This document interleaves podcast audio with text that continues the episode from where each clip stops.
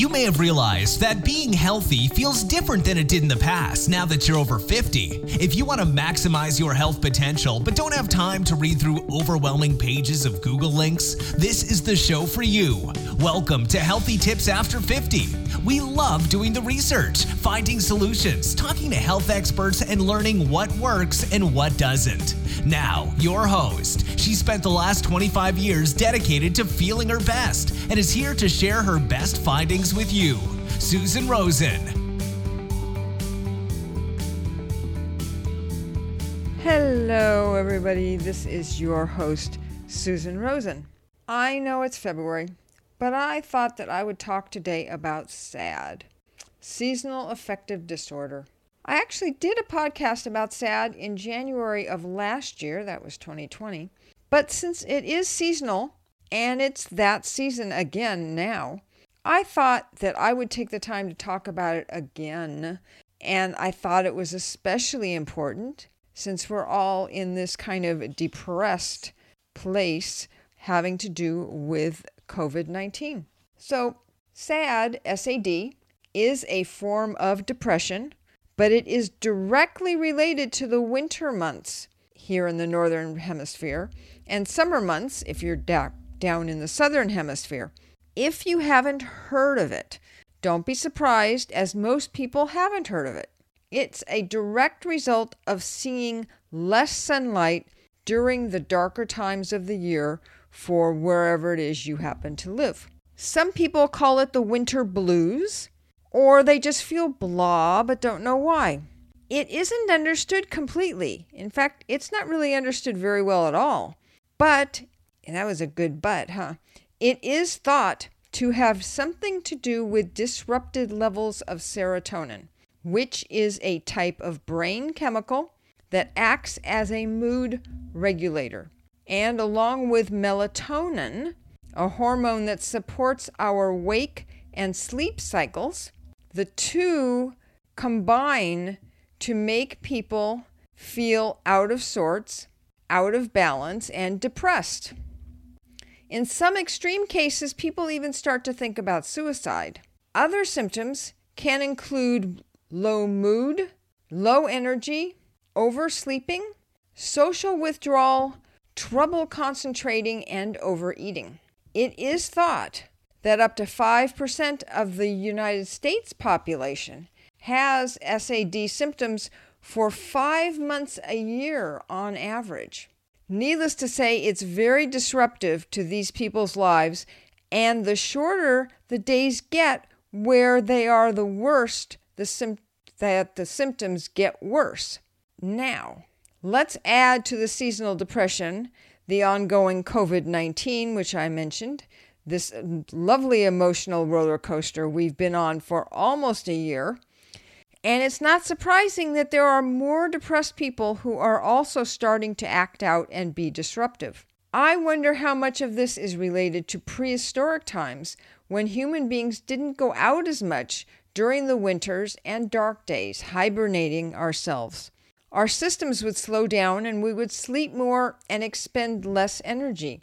It kind of fits a lot of the usual symptoms of the SAD syndrome.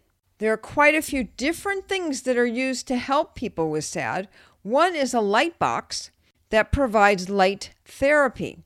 And if you have this light box, you're supposed to sit 16 to 31 inches away from it and have it positioned above eye level, which simulates the sun coming down on us from above. The users sit with it for about 30 minutes in the morning and the fluorescent bulbs emit a controlled but very bright amount of white light. And that light gets lower as the day goes on until it's so low that your brain knows that it's time to sleep.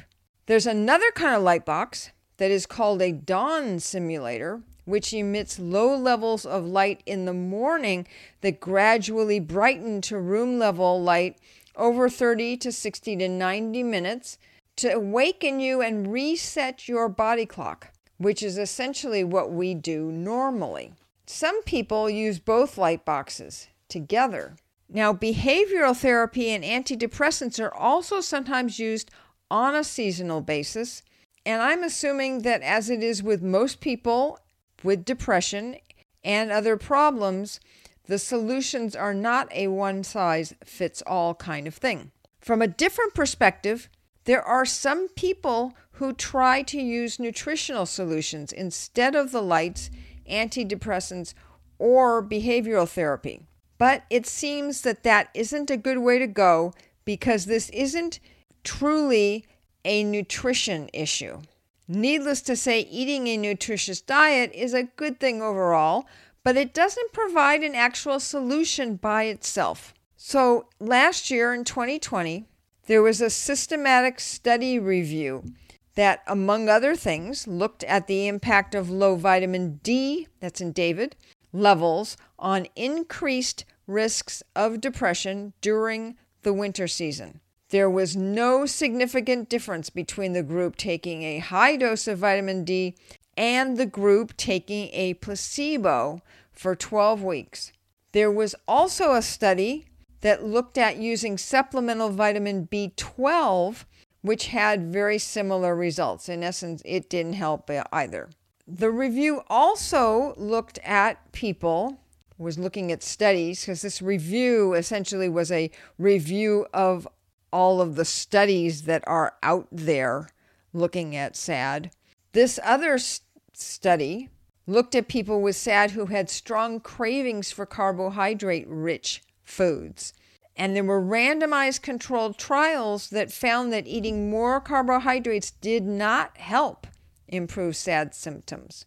And it actually contradicted the previous accepted wisdom from the 1990s, saying that a high carbohydrate diet would increase levels of serotonin and thereby alleviate the sad issues. So, in essence, it counteract eh, not counteracted, but it said that this old wisdom that people were saying, not based on anything, but that it really doesn't work. They also found that people with SAD eat significantly larger dinners and do more evening snacking than those without SAD.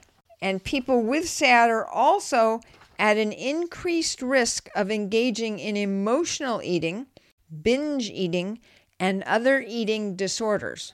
At this point in time, there really isn't much high quality research being done on how nutrition might be able to help with SAD symptoms.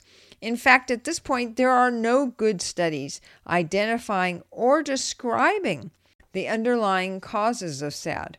And without that, it's very difficult to try to create solutions for managing seasonal affective disorder with food or anything else at this point. I know, not a very uplifting podcast, but as I said earlier, SAD is a form of depression. And in these days when so many people have mild to severe COVID related depression, it may be difficult to see when or where SAD is making COVID related depression even worse, or vice versa, where COVID is making SAD worse. So please look out for your friends, your coworkers, and your family, as well as yourself, and help them and support them if they develop either or both of these depressions, or even if you develop either or both of these depressions. That's the end of this podcast, and as usual, I will say that I am not a medical doctor. I do not dispense, and this is not any kind of medical advice. And please go see your own doctor or the emergency center if you are having any kind of medical problem or emergency. Hope you have a good week ahead, and I will talk with you again next week. This has been Healthy Tips After 50 with Susan Rosen. To stay on the cutting edge of the most effective health strategies, subscribe to this podcast and let us know what you thought of the show with a comment or like on iTunes. Visit healthytipsafter50.com for this episode's show notes, more resources, and free offers.